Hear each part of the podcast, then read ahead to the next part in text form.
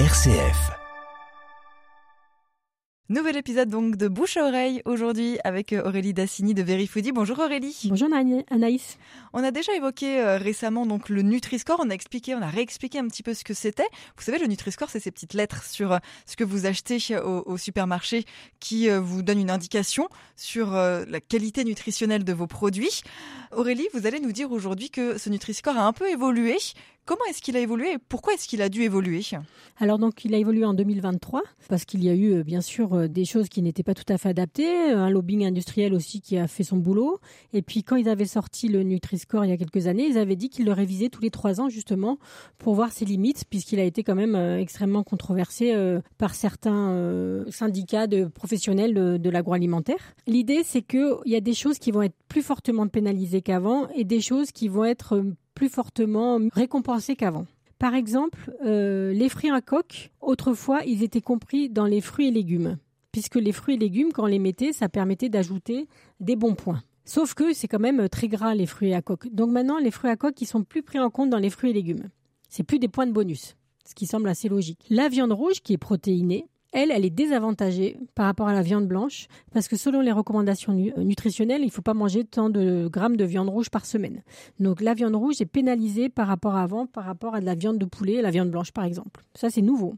Les produits à forte teneur en sucre et en sel, par exemple s'ils ont un bon point parce qu'ils ont beaucoup de fibres ou beaucoup de protéines qui donnent des points positifs, permettaient un peu de masquer leur trop grand apport en sucre qui étaient des points négatifs. Maintenant, même s'ils ont des fibres et des protéines, ils se prennent des mauvais points parce qu'il y a du sel et parce qu'il y a du sucre. Donc ça, c'est plus fortement pénalisé qu'avant puisque bien sûr, vous savez qu'il ne faut pas trop consommer de sel et de sucre. Par exemple, toujours ces fameux fromages, on en a déjà parlé, artisanaux, eux, malheureusement, ils sont pas du tout euh, remis en, en valeur. Ils restent avec des Nutri-Score E.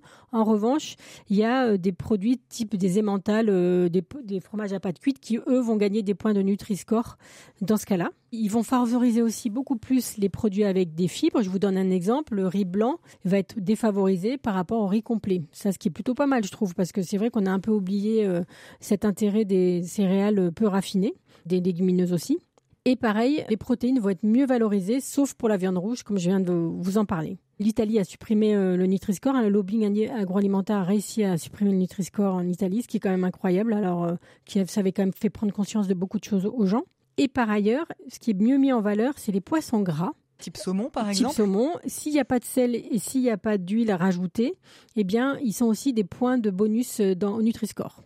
Donc ça c'est pas mal. Parce que jusqu'à présent, du coup, un poisson gras était juste considéré comme trop gras. Voilà, comme gras. Il, rentrait dans, bah, il y avait des protéines bien sûr, mais il y avait aussi beaucoup de graisse. Donc euh, ça c'est intéressant. Et pareil, on donne plus de points aux graisses insaturées, certaines huiles qui sont plus mises en, en avant, l'huile d'olive, l'huile de noix, de colza, par rapport aux margarines et au beurre, qui ont des graisses saturées. Ce qui semble assez logique aussi, puisque les graisses saturées, insaturées, eh ben, on sait que ça provoque, surtout les saturés, euh, des problèmes de cholestérol. On a parlé récemment euh, à la radio, justement, on avait fait une chronique euh, bouche à oreille. Ça, c'est des petites améliorations qui sont plutôt judicieuses, euh, qui vont encore faire aller plein de gens. Mais je trouve que c'est bien que tous les trois ans, ça permet d'évoluer. Et dans trois ans, il y aura sûrement des nouveautés qui seront apportées. Comment est-ce qu'il pourrait évoluer encore mieux, selon vous, Aurélie, euh, ce Nutri-Score Comment est-ce qu'on pourrait peut-être essayer de l'adapter? C'est une bonne question. Est-ce qu'on mettrait euh, des points, même si les fruits et légumes, c'est de la poudre? Par exemple, si les, les fruits et légumes, euh, actuellement, c'est de la poudre ou ils sont déshydratés, ça compte pas. Et pourtant, c'est quand même une bonne composition.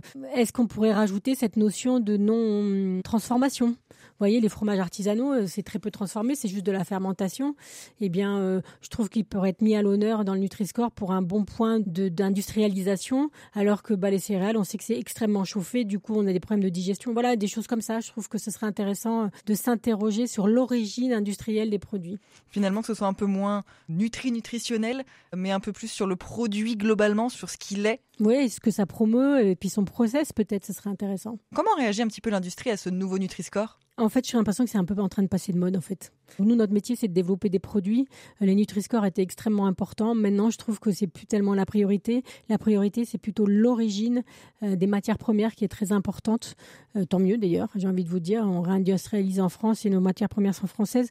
Donc, c'est parce qu'on sait que finalement, il va pas être obligatoire. Je crois que c'est ça qui a fait un peu lâcher l'industrie euh, sur cette volonté. Merci beaucoup Aurélie Dassini pour toutes ces infos sur ce Nutri-Score que vous retrouvez donc sur vos petits paquets que vous achetez au supermarché. Merci beaucoup Aurélie et à la prochaine fois. Oui, à la prochaine fois. Merci Anaïs.